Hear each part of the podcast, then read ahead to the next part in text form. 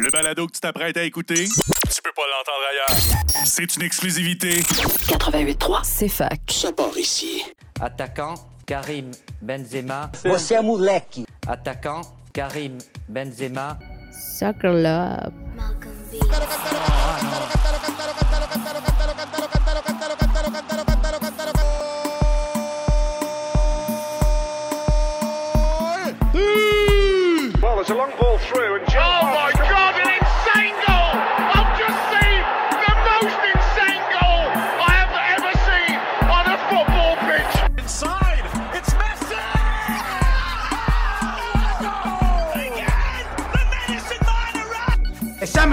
Sometimes maybe good, sometimes maybe shit. No leave. Leave what? No leave. Leave what? Brésil ou pas, Ronaldinho, machin chouette. euh, Balotelli, Aguero.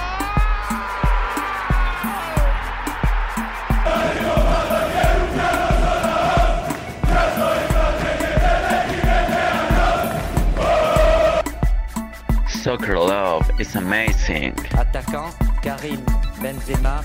Moleque. Attaquant, Karim Benzema. Bonsoir, chers auditeurs, chers auditrices. Bienvenue à Soccer Sport tous les lundis soirs, 20h, 21h, CFAC. 88,3 FM, la radio de l'Université de Sherbrooke. Wissam Benston en onde avec vous jusqu'à 21h ce soir, en ce 12 décembre 2022. Donc le 12 du 12, mais pas de 2012, de 2022. Donc 12 10 ans plus tard, on est encore là. Donc voilà. Encore là en voulant dire que euh, en 2012, évidemment, j'avais déjà fait de la radio avec CFAC. Donc euh, voilà, on est là, on part, on revient. Mais là, ça fait euh, faire un bon 2-3 ans qu'on est là d'une façon fixe. Donc j'espère que vous allez bien. Probablement que la majorité d'entre vous, vous avez terminé vos examens de fin de session, vous relaxez. Peut-être vous vous êtes dit ce soir, je vais écouter CFAC, voir qu'est-ce qui se trame, qu'est-ce qui se passe. Et bien, vous êtes tombé là-dessus. Eh bien, sachez-le. Ce soir, encore une fois, comme la semaine dernière à Soccer Sport, on va parler de Coupe du Monde à 90%. Et on va terminer l'émission, on va parler un peu de euh, la CBL, qui est la Ligue canadienne de basketball, parce qu'il y avait des matchs de Ligue des champions contre des pays d'Amérique euh, d'Amérique latine, et on va en parler, parce que c'est important aussi, l'émission euh, s'appelle Soccer Sport, et donc on veut pas seulement du soccer, même si c'est le sport que je préfère le plus, mais on veut vous parler aussi des autres sports un peu moins connus, comme le basketball, la Ligue canadienne de basketball, il n'y a pas beaucoup de personnes qui en parlent. Alors on est là pour en parler. Donc, euh, on va commencer tout de suite. Écoutez, là, là, là, la Coupe du Monde, c'est l'é- l'é- l'événement, je crois, le plus télévisé au monde, surtout la finale. Et là, on est rendu, mesdames et messieurs, aux demi-finales de la Coupe du Monde. Donc, on parle du carré d'as, les quatre meilleures équipes au monde. Ce qui veut dire que ces quatre équipes-là vont jouer au moins deux autres matchs, c'est-à-dire soit la finale de la Coupe du Monde ou match pour la troisième place. Et comme en 2002, on a un carré d'as avec plein de surprises. Je vous rappelle, 2002 qui est probablement une des Coupes du Monde avec le plus de surprises de l'histoire, avec peut-être un peu celle de 2022 qui est celle de cette année, mais 2000 2002, il faut s'en rappeler, là, 2002, France, Portugal et Argentine ne sortent pas de la phase de groupe. Et en demi-finale, en 2002, on avait Turquie-Brésil et Corée du Sud, Allemagne. Personne aurait misé un sou que la Turquie ou la Corée du Sud serait allée en demi-finale à cette époque-là. Et là, cette année, on a une surprise qui est un peu... C'est c'est plus et c'est moins qu'en 2002, mais on va en parler tantôt. On va commencer par vous parler des quarts de finale parce que la première grosse surprise s'est passée la semaine dernière, évidemment. On avait euh, le finaliste de la dernière Coupe du Monde, la Croatie, contre le meilleur pays de tous les temps au soccer, j'ai nommé le Brésil, qui a gagné 5 Coupes du Monde, c'est celui qui en a gagné le plus. Après ça, on a l'Italie qui est à 4 et on a l'Allemagne qui est à 4. Et c'était évidemment, le Brésil était favori. Le Brésil était favori euh, chez les bookmakers pour gagner la Coupe du Monde. Le Brésil, c'est le Brésil. C'est l'équipe avec euh, le c'est l'équipe avec le meilleur effectif, si on peut dire ça comme ça, à tous les postes. Ils sont stackés. Et la Croatie, de l'autre côté, c'est une bonne équipe européenne disciplinée qui ne lâche jamais. Et ils l'ont prouvé encore une fois dans ce match-là. Malheureusement, je suis déçu pour mes amis brésiliens, mais ils ont perdu au tir au but. les Brésiliens, parce que euh, ils ont dominé le match. Évidemment, on s'attendait à ce que le Brésil domine le match, parce que, évidemment, quand tu joues contre une équipe qui est beaucoup plus forte que toi, si tu essayes, de, de, les jouer à 100%, tu vas laisser des espaces en arrière et donc ils vont te faire une contre-attaque, surtout avec les joueurs euh, brésiliens qui sont euh, pleins de euh, vitesse. Et donc, la, possession de la balle, ceci dit, a été quand même en faveur de la Croatie, ce qui est quand même c'est quand même intéressant, à 51%. Mais le Brésil a tiré 21 fois au but, dont 11 fois des tirs cadrés. Et le Brésil a, eu, euh, a raté trois grosses opportunités, alors que euh, les Croates en ont raté zéro. Ils ne se sont pas créés de grosses occasions, sauf le but. Et le but euh, croate est venu évidemment après le but euh, brésilien, le but brésilien de Neymar qui est venu en prolongation parce que c'était 0-0 après 90 minutes. Et donc en prolongation, Neymar a ouvert le score sur une passe de Lucas Paqueta. Et ensuite à la 117e minute, donc c'est-à-dire 3 minutes avant la fin de la prolongation et donc on s'en allait au tir au but. Bruno Petkovic remplaçant, Bruno Petkovic qui joue lui dans un club croate. Ce qui est quand même rare, parce que les Croates, on s'entend, c'est des joueurs hors normes. Donc la majorité d'entre eux jouent dans des grands clubs européens. Mais on a quand même quelques joueurs locaux, comme la plupart des équipes, généralement, des pays ont euh, quelques joueurs locaux. Je parle des pays ici qui ont des championnats un peu moins forts. La plupart ont quand même quelques joueurs locaux. La Tunisie en a, le Maroc en a, Croatie en a, la Russie en avait plein. Euh, Brésil en a, l'Argentine, je crois, en a, mais vraiment pas beaucoup peut-être deuxième, troisième gardien, mais l'Argentine joue surtout en Europe. Mexique en a, donc, etc. Et donc, c'est un tir qui a été euh, un tir dans la surface qui a été dévié par Marquinhos, qui est un défenseur légendaire pour le Brésil, qui est très bon. Sans cette déviation de Marquinhos, probablement que ça n'est pas un but. Et donc, il a juste assez dévié pour pouvoir battre Alisson, qui est le gardien de but brésilien. Et donc, ça faisait 1 à 1.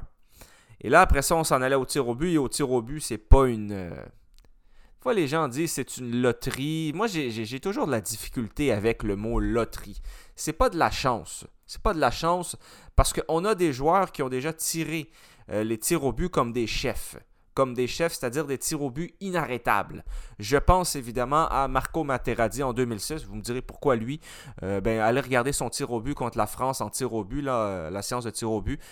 Il l'a mis dans le petit filet, c'est-à-dire dans le petit filet à la gauche de Barthez. C'était inarrêtable.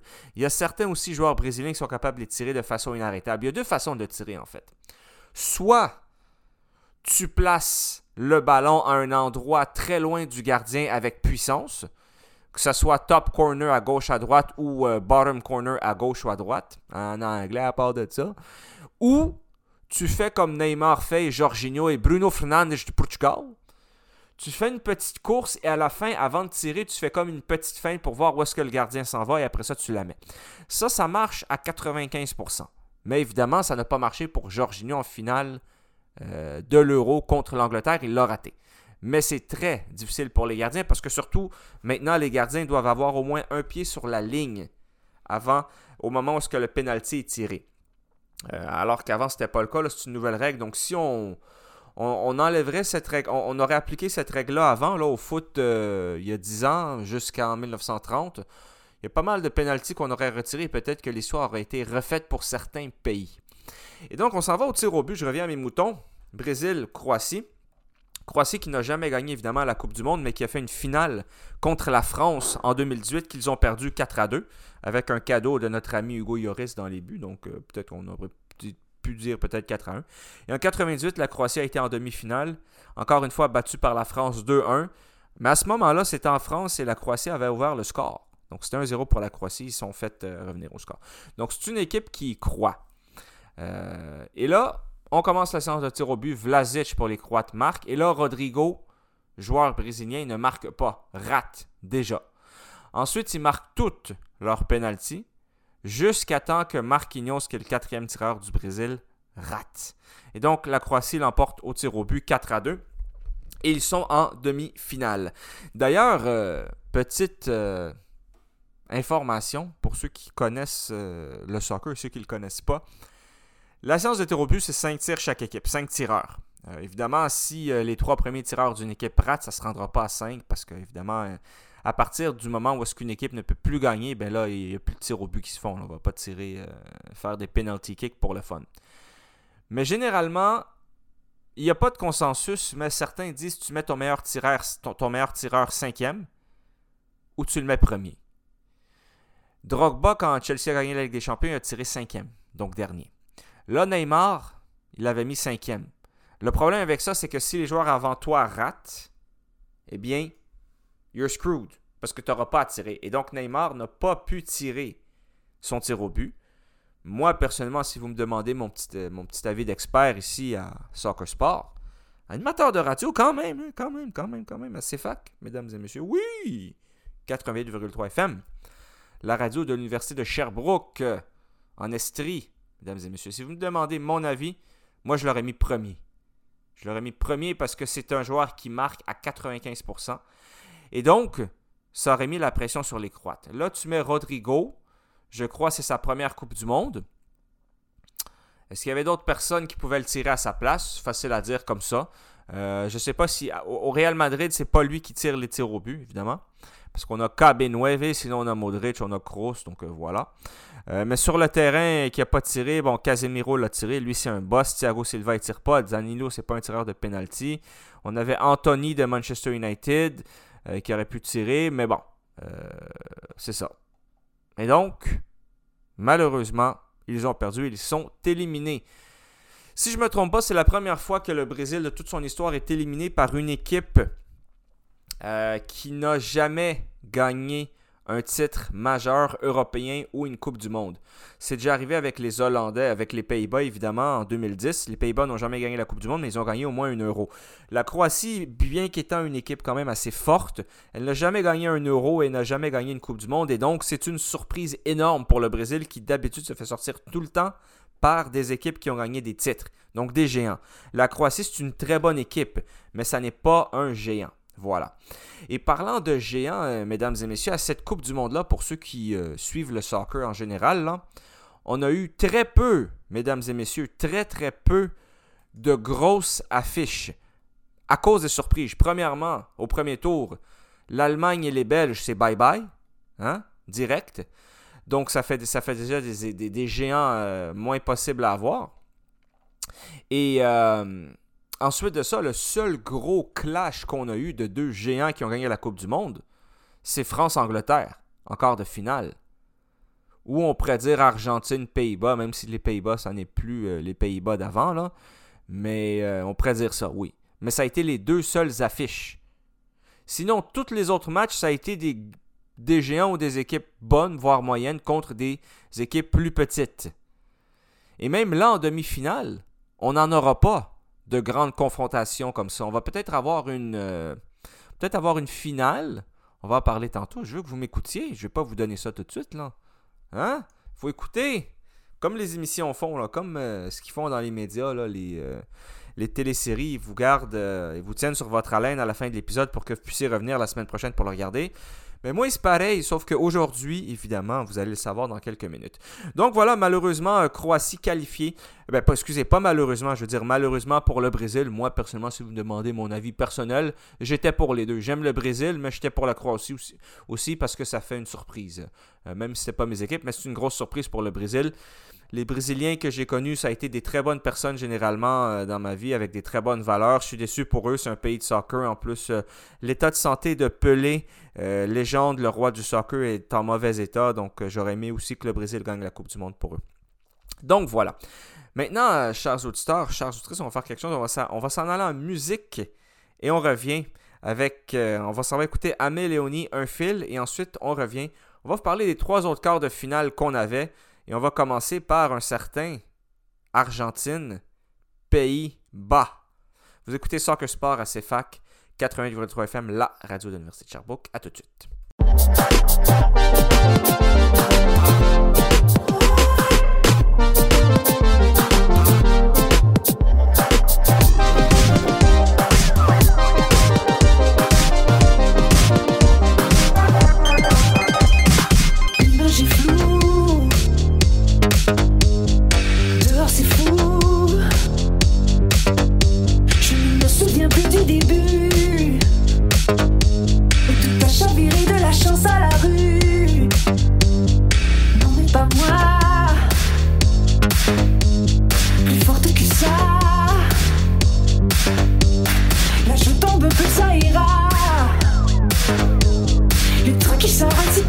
Que moi.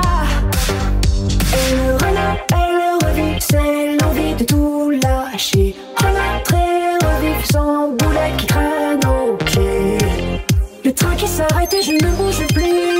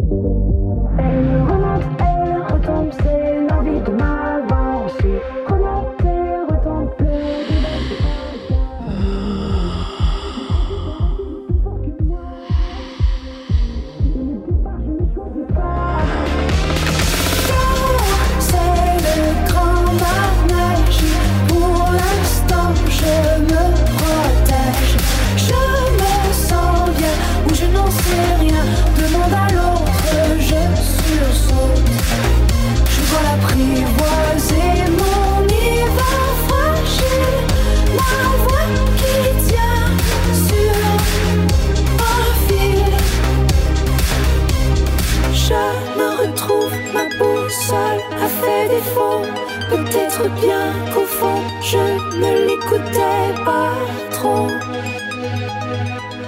Je suis là. Je suis encore là. L'image devient plus claire. Le néant se replie. Je vois la sortie.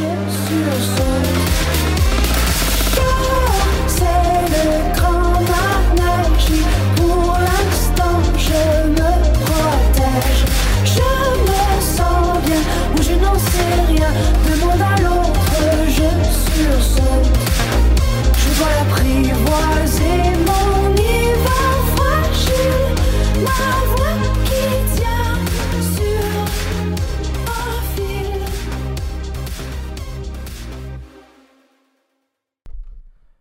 Retour à Soccer Sport, on vient d'entendre la chanson Un fil de Amé Laouni. Nouveauté. euh, ah, en fait, non, c'est pas la nouveauté francophone de la semaine. La nouveauté francophone de la semaine, elle s'en vient un peu plus tard, mais c'est une très bonne artiste de chez nous euh, que j'aime bien. C'est d'ailleurs, euh, je l'ai mis lors de ma première émission euh, à Soccer Sport. Ça a été la première chanson que j'ai mis, Amé Laouni, Un fil.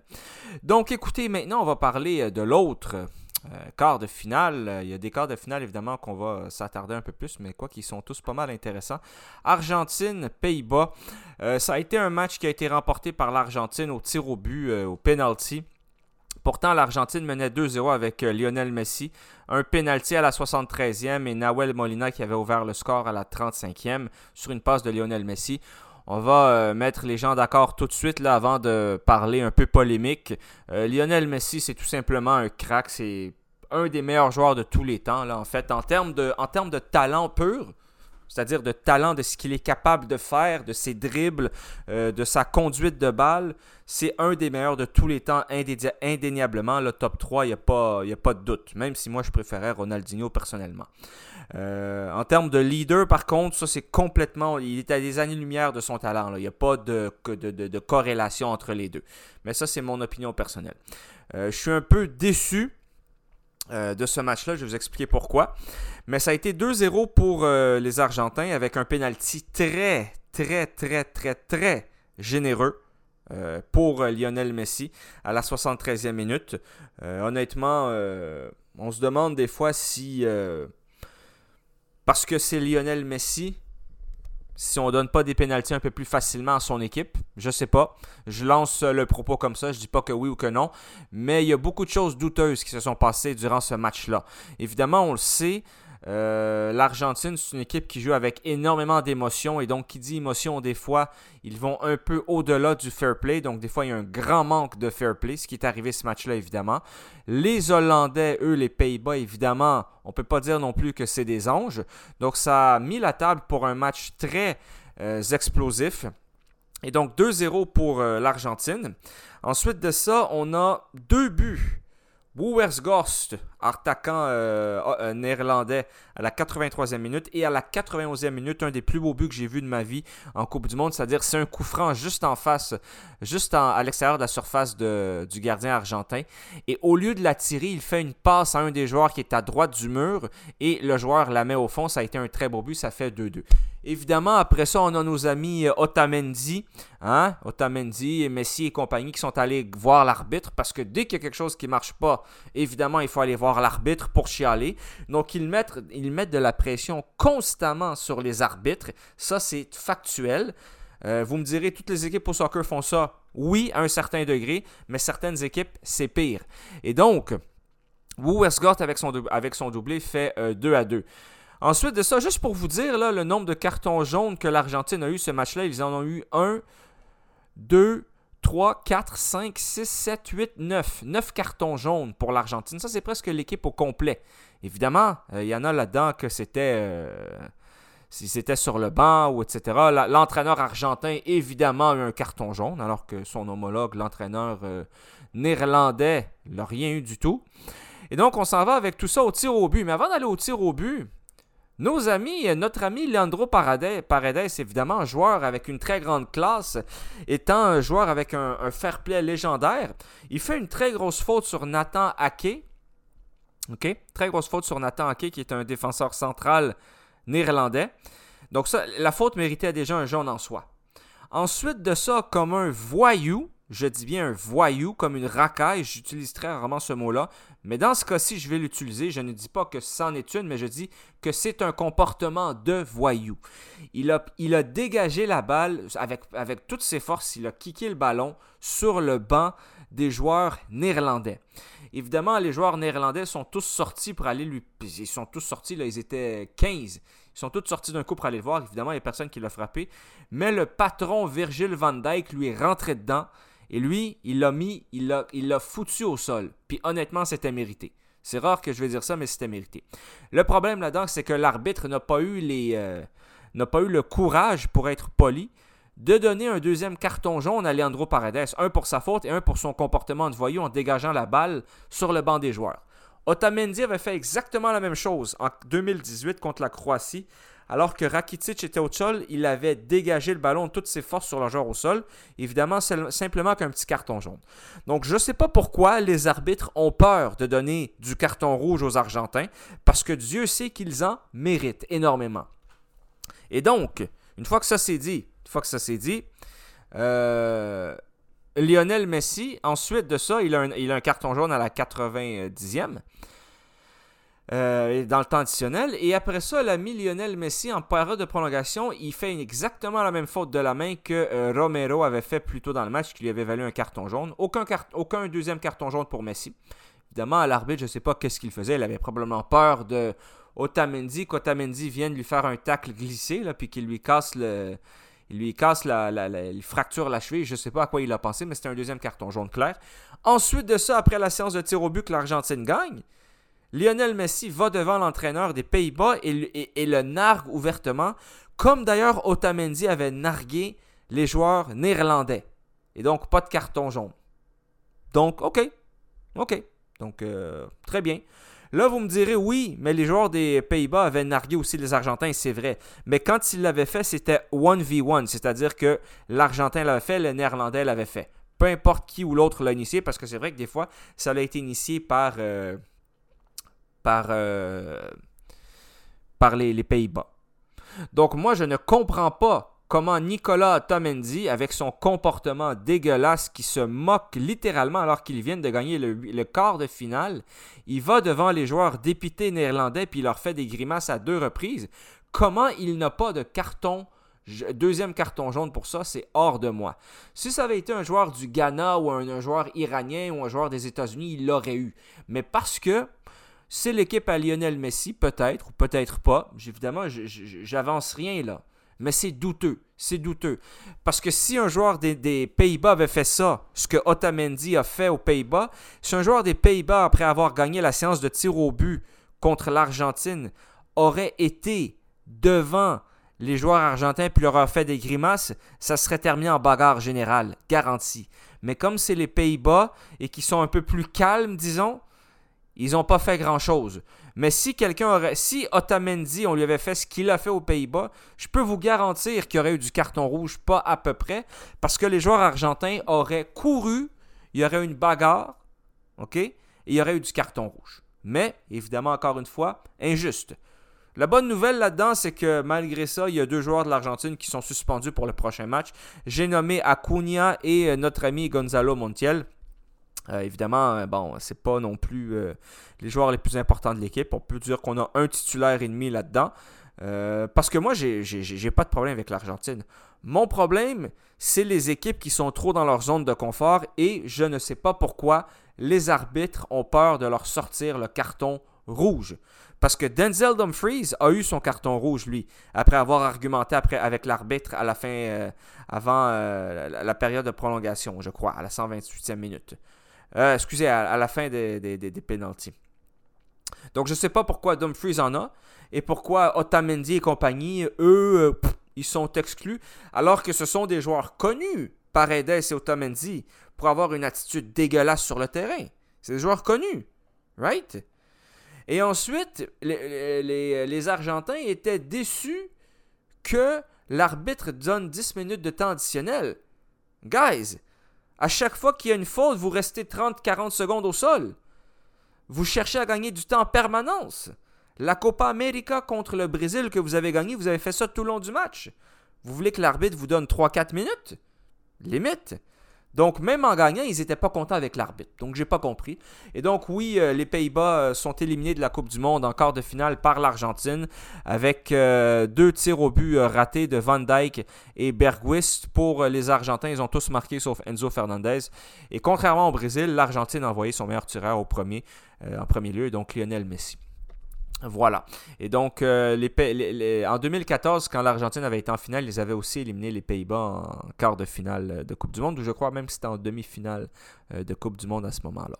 Et donc, félicitations à l'Argentine, euh, parce qu'il faut le dire, c'est une équipe qui peut bien jouer au football.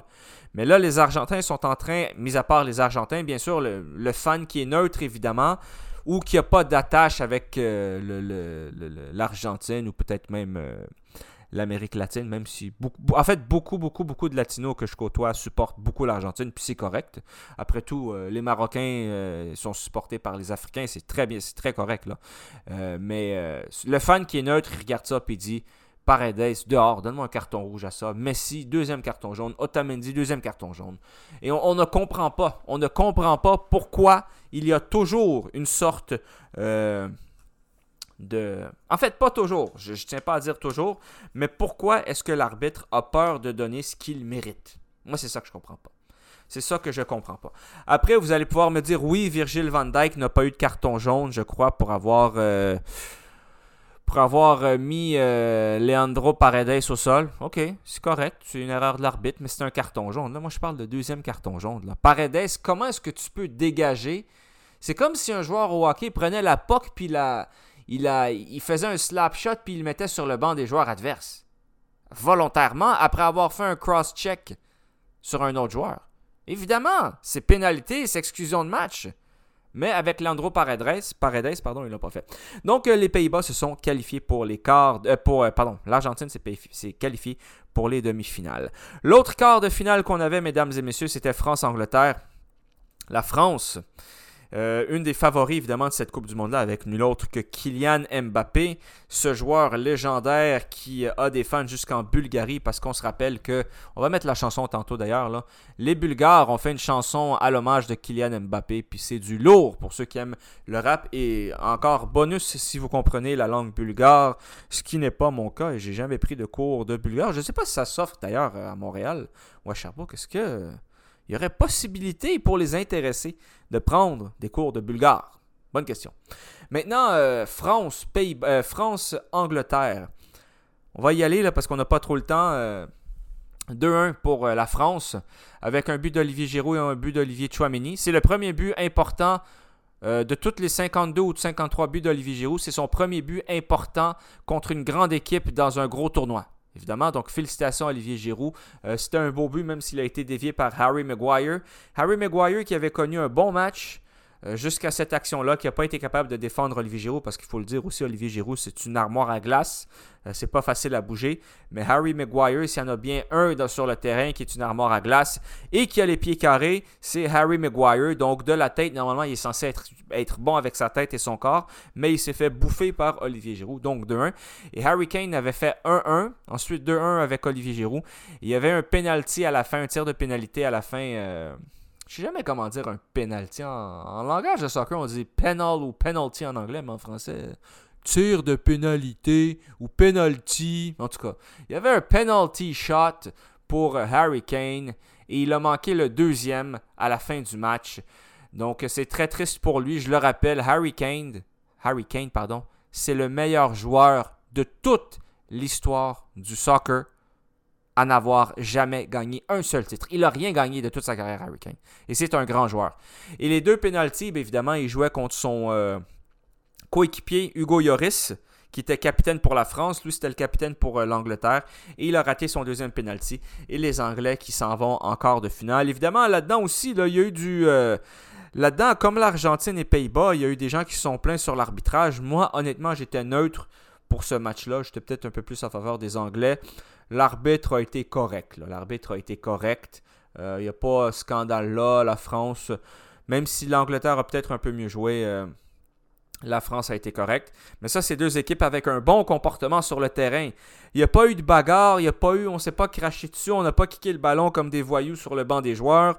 On a un petit 4 cartons jaunes, mais ça a été un match propre. Parce que c'est des équipes qui sont propres et qui gagnent ou qui perdent. Ils sont là avec un bon état d'esprit il se comporte pas comme. Euh, en tout cas, je, vais me contrôler là. Contrôle-toi, contrôle-toi. Donc voilà. Et donc, euh, félicitations euh, à la France qui s'en va en demi-finale. Et l'autre quart de finale, mesdames et messieurs, eh bien, on parle. Parle de qui, mesdames et messieurs? Parle de qui? Écoutez ça un peu, là, puis je vous reviens.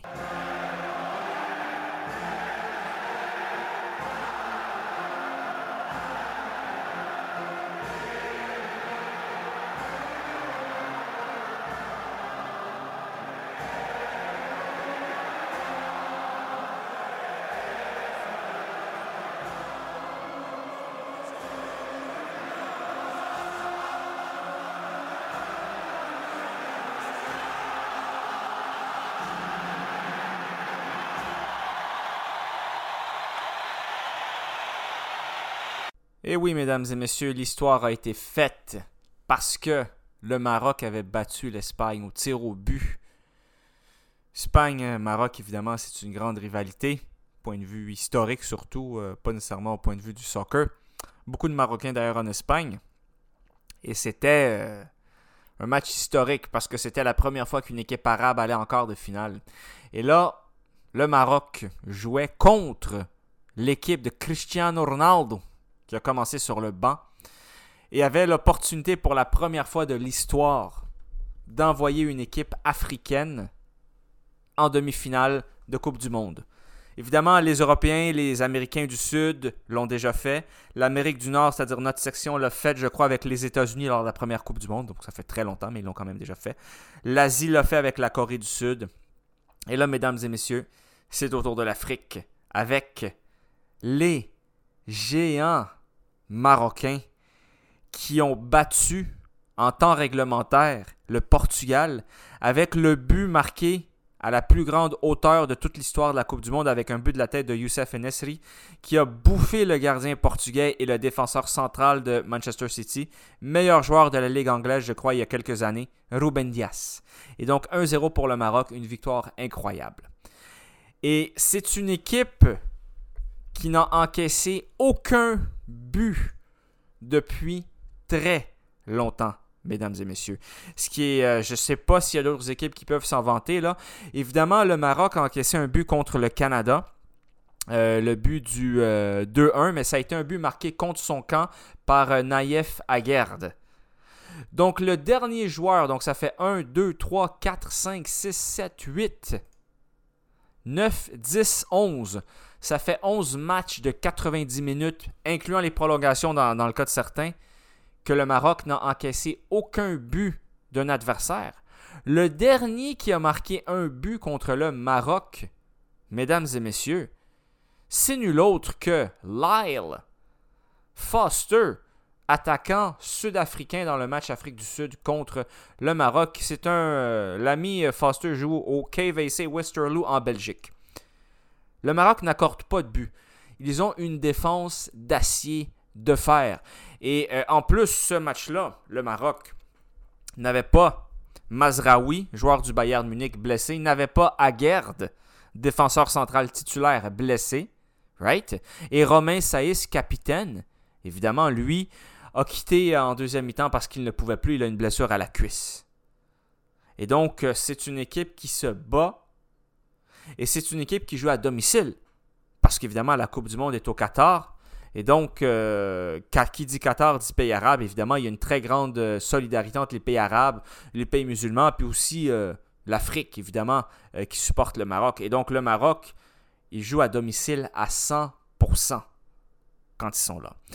Et ça a été un but, malheureusement, vous m'auriez dit, moi, personnellement, m'aurais donné le choix pour le fun en me disant, ben, euh, quelle équipe on devrait battre pour aller... euh, encore en demi-finale de Coupe du Monde, j'aurais dit n'importe qui sauf le Portugal parce que j'aime le Portugal. J'aime euh, les Portugais, c'est des très bonnes personnes, c'est un beau pays, les gens sont gentils. J'adore Ronaldo, il y a quelque chose de spécial dans ce pays-là. Donc je suis déçu pour mes amis portugais. Mais c'est incroyable pour le Maroc. C'est le Maroc qui envoie Cristiano Ronaldo euh, jouer sa dernière Coupe du Monde, en fait, parce que c'était son dernier match de Coupe du Monde. Il l'a commencé sur le banc. Euh, donc voilà. Certains, euh, un ami portugais avec qui je joue au soccer, lui, est en désaccord avec l'entraîneur portugais.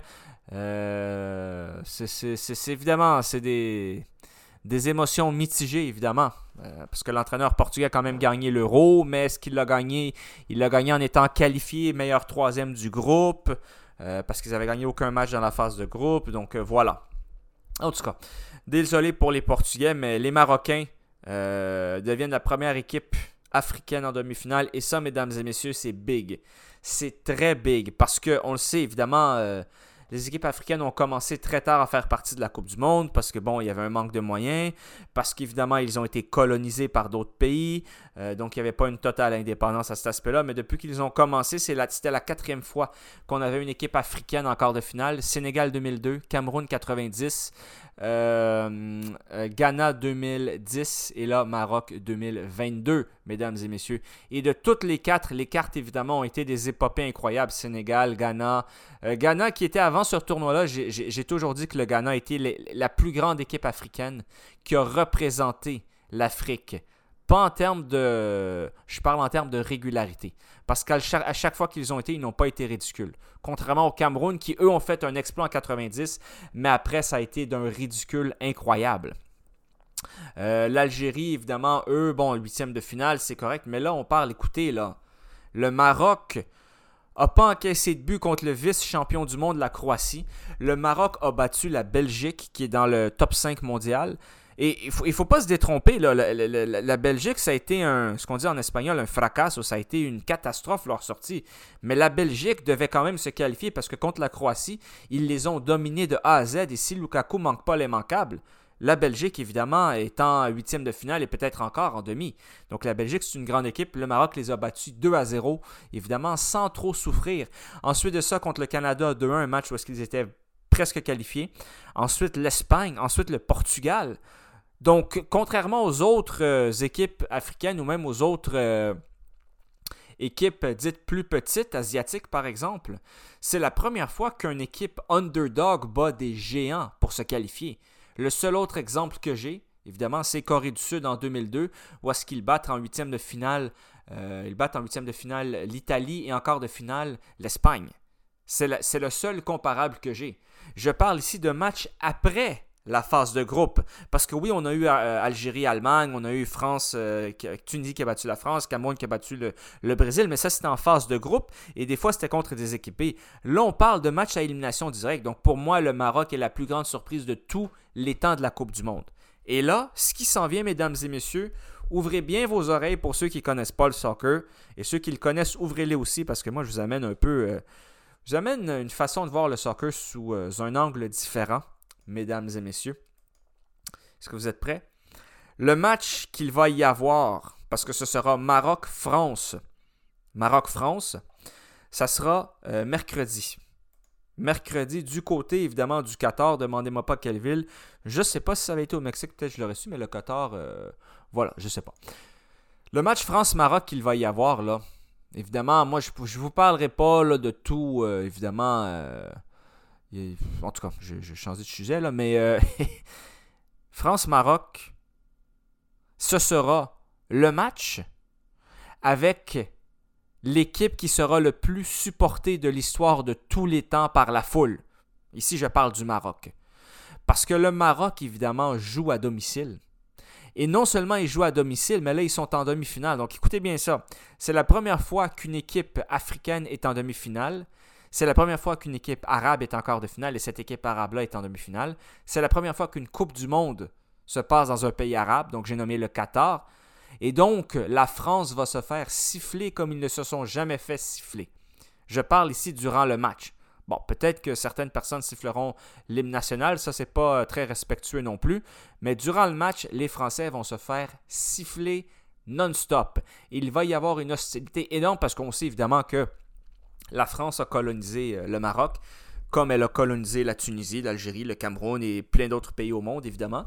Euh, mais ce match-là, pour le Maroc, le Maroc veut aller en finale. Ils vont jouer à domicile. Et quand on a vu comment les Anglais ont euh, été capables de contenir Mbappé, qui a été pas dangereux pratiquement, sauf sur une action, Évidemment, Mbappé, c'est un grand joueur. puis euh, l'Angleterre a très bien défendu contre lui.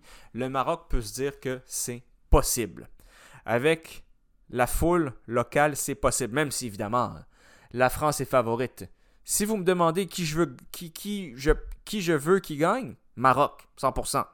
Mais si vous me demandez qui je pense qui va gagner, j'ai tendance à vous dire la France, mais ma, réponse la plus précise et exacte, ça serait je sais pas. Parce que c'est un match comme on n'en a jamais vu avant. On n'a jamais vu un match comme ça. Jamais, jamais, jamais. Euh, c'est-à-dire, euh, on est en demi-finale de Coupe du Monde, là. Demi-finale de Coupe du Monde. Et on sait évidemment que, euh, vous allez me dire, oui, mais France 98, ça se passe en France, d'accord, etc. Mais c'est pas pareil. C'est pas pareil parce que il y a des pays qui ont une ferveur et qui ont des fans beaucoup plus intenses que d'autres. J'en ai parlé tantôt avec l'Argentine, évidemment. Le Maroc fait partie de ces pays-là.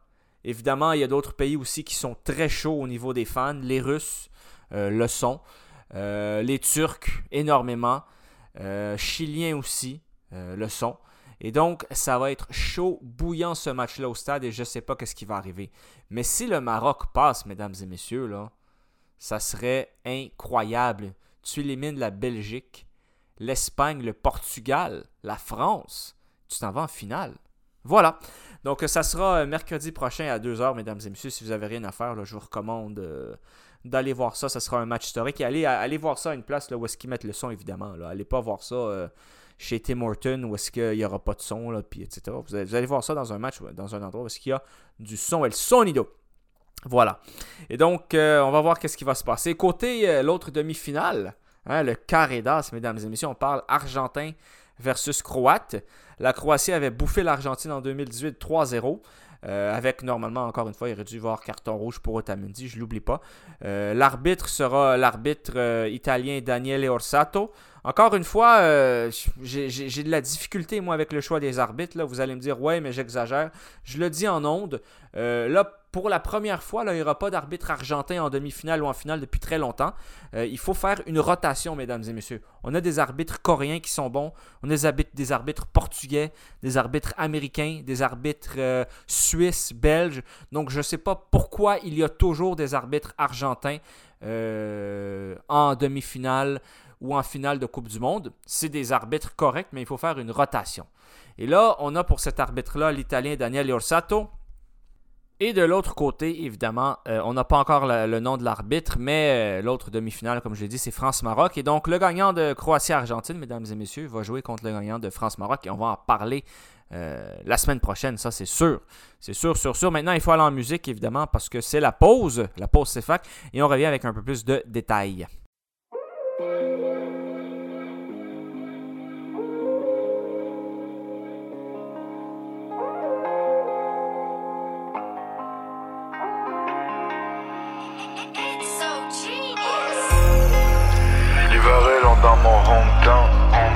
Ça sent le gaz ou le gazon dans mon hometown. On rêve du million dans mon hometown. Il faut venir de là pour le compte. Ramène le million, ouais, le million dans mon hometown. Trop d'ambition, ouais, d'ambition dans mon hometown. Des ennuis dans les environs de mon hometown. Mais je suis chez moi quand je suis de retour dans mon hometown. D'ambition, dans mon hometown. Des ennuis dans les environs de mon hometown. Mais je suis chez moi quand je suis de retour dans mon hometown. Encore en vie, je reviens en ville, y'a pour un fresh start. Étoile filante, je garde le silence, capture l'instant. Sur rue scintillante, qu'on sillonne sous les mêmes stars. Au final, nous sommes si à moi si on porte les mêmes scars. Tout compte fait, c'est une histoire de chance. Mon reflet dans une mort de sang. Et ma feuille blanche et noire de sens. L'adolescence adore l'essence. Peut-être à la peine qu'on recense. Après l'essentiel, c'est qu'on apprenne de nos pertes de connaissances. Incapable de rester sage. Quand vivre ses rêves, c'est viscéral. Entre MTL et STH. Un visionnaire écrit ses raps. Check mon CV, j'ai l'esprit libre. Donc je suis parti pendant longtemps. Dissident, mais je viens d'ici. Prince du City dans mon hometown. Ça sent le gaz ou le gazon dans mon hometown. On rêve du million dans mon hometown. Il faut venir de là pour le comprendre. On essaye, on essaye, ok, on essaye. Je sais qu'il y en a qui sont dans des états seconds, mais regarde, ça va être encore meilleur. fait que c'est dans mon hometown, on essaye. Ramène le million, ouais, le million dans mon hometown. Trop d'ambition, ouais, d'ambition dans mon hometown. Des ennuis dans les environs de mon hometown.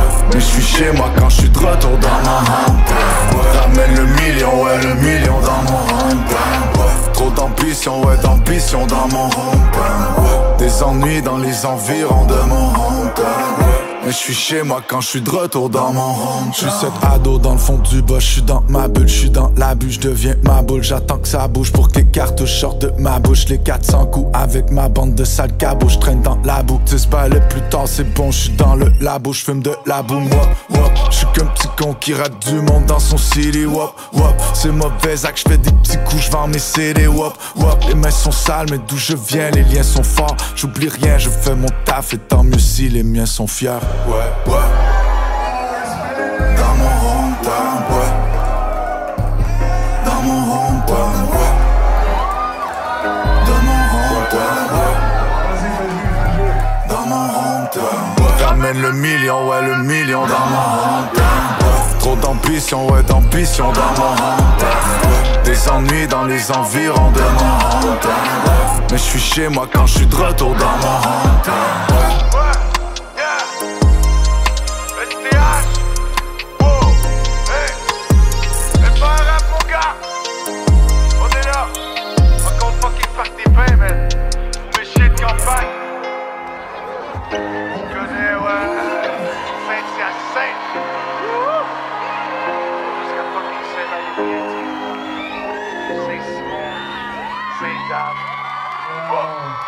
Yo, je l'ai fait, celui-là, je l'ai fait à mort.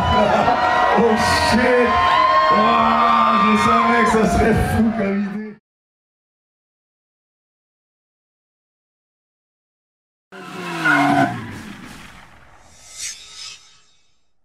Mesdames et messieurs, donc c'était Rims avec sa chanson Hometown, rap francophone, nouveauté francophone évidemment. Donc voilà, vous l'avez entendu à CFAC 80,3 FM, la radio Université de Sherbrooke, à euh, l'émission évidemment Soccer Sport. Donc euh, voilà, c'est pas mal tout euh, pour la Coupe du Monde 2022. On en parle, on en parle évidemment. ça se passe tous les 4 ans, donc émission exclusive, mesdames et messieurs. Et d'ailleurs, un petit fait intéressant, Walid Regragui, l'entraîneur du Maroc, et Olivier Giroud étaient coéquipiers à Grenoble en 2007, je crois. Ils vont s'affronter en Coupe du Monde. Qui l'aurait cru, hein, des fois, les, le destin, my God. euh. Il faut le rappeler, là, Olivier Giroud, c'est un bon gars, c'est un bon joueur, euh, c'est quelqu'un de respectueux. Le problème, euh, comme je le dis quelquefois à cette émission-là, c'est qu'il y a des gens qui nous mettent en opposition Benzema, Olivier Giroud. Certains, parce qu'ils connaissent pas le, le, soccer, viennent nous dire que Giroud est meilleur que Benzema. Et d'autres, évidemment, qui préfèrent Olivier Giroud à Benzema parce que parce que c'est ça. Je vous, laisse, je vous laisse lire entre les lignes. Donc voilà. Euh, meilleur buteur euh, de la Coupe du Monde à date, c'est Messi. euh, pardon, c'est Mbappé avec 5 buts. Messi en a 4, dont 2 pénalties, je crois. Mbappé a 0 pénalty. Lui, il marque pas ça, les pénalties. cette Coupe du Monde-là. Et Giroud en a 4. Donc voilà, on sait d'où viennent les buts de l'équipe de France. 9 buts à eux deux. Et voilà, donc on verra qui sera le meilleur buteur. Évidemment, si Messi gagne la Coupe du Monde ou même va troisième match de troisième place, on va dire oh, c'est le joueur du tournoi. Non, vous donnez ça à Kylian Mbappé ou à Sofiane Amrabat du Maroc parce que ça a été un boss. Si Sofiane Amrabat n'est pas dans l'équipe type de la Coupe du Monde, le milieu défensif du Maroc, évidemment, j'arrête de regarder le soccer, c'est clair. Donc euh, maintenant, pour terminer l'émission, euh, mesdames et messieurs, on va vous parler de. euh, On va parler de quoi? On va vous parler de la euh, BCL Americas. Donc, c'est le championnat euh, de basketball des Amériques au complet. Là, j'ai parlé évidemment, ça part, ça va du Brésil, l'Argentine, Uruguay, Chili. On a même aussi le Nicaragua. Et on a une équipe du Canada qui était le Brampton Honey Badgers, qui sont terminés premiers de la ligue. Et on avait deux matchs à jouer contre évidemment euh, les Libertadores de Querétaro et Real Esteli. Et les deux premiers avançaient au quart de finale. Et malheureusement, on a perdu euh, les deux matchs. On a eu une différence euh, de moins 28, 165 points marqués pour 193 buts. points encaissés et non pas des buts. Et donc, voilà, ils sont out. Et c'était la seule équipe canadienne qui représentait qui représentait notre ligue canadienne qui est la CEBL. En français, je ne sais pas c'est quoi. Basketball Elite League, en tout cas, voilà. Et avant ça, on a eu euh, les Edmonton Stingers euh, l'année dernière, en 2021, et eux avaient terminé aussi troisième de leur groupe avec euh, trois victoires, trois défaites. Et donc, ça s'était joué euh, avec la différence euh, avec la différence de points, comme c'était la pire différence de points. Et donc, ils ont été éliminés. Et c'est ça. Donc, euh, c'est nouveau pour nous, le Canada, participer à ces compétitions-là. Et donc, évidemment, comme dans toute compétition qui se respecte, plus on va la jouer et plus on va s'améliorer. C'est comme ça que ça fonctionne. On ne peut pas arriver là du premier coup, la première année. À moins qu'on amène, évidemment, beaucoup de cash et qu'on achète les meilleurs joueurs du monde. Mais les meilleurs joueurs du monde ne joueront pas dans la CBL, mesdames et messieurs. Ils vont aller jouer dans la NBA. Donc euh, voilà, ça met fin à cette émission. Merci d'avoir été là. Je vous rappelle les dates, mesdames et messieurs. Donc demain, le 13 décembre à 2h, on va avoir euh, euh, Argentine-Croatie. Et mercredi à 2h, on va avoir France-Maroc. Ça, c'est les heures locales ici. Décalage horaire, il n'y en a pas. On parle des heures de Sherbrooke, Montréal, Trois-Rivières et toute la province de Québec. Même s'il y a une zone au Québec, je crois qu'il y a un, petit décalage horaire, je crois, mais je ne suis pas certain. Dans le nord, quelque part. Et euh, le match pour la troisième place, ça va jouer samedi à 10h. Et la finale de la Coupe du Monde, mesdames et messieurs, ça arrive une fois tous les 4 ans. Ça sera dimanche à 10h le matin. Qui sera en finale? Ce sera le gagnant de Croatie-Argentine contre le gagnant de France-Maroc. Ma préférence, évidemment, finale de Coupe du Monde, Croatie-Maroc, que le meilleur gagne. Et dans le pire des cas, ben, on va prendre un Argentine-France. C'est vraiment le pire scénario pour moi. Mais dans ce cas-ci, évidemment, je serai avec la France. Donc euh, voilà. Merci d'avoir été là. Euh, très bonne émission aujourd'hui. Il fait froid, donc euh, réchauffez-vous un peu avec un peu de café, un petit thé, un petit lait au chocolat, chocolat chaud. Puis écoutez Soccer Sport. Donc euh, merci d'avoir été là. C'était Wissam Bensa. Je souhaite une excellente semaine et un bon temps des fêtes, bon shopping euh, du temps des fêtes parce que ça s'en vient. Là, on est Noël, c'est dans euh, 13 jours. Donc à la prochaine et bonsoir.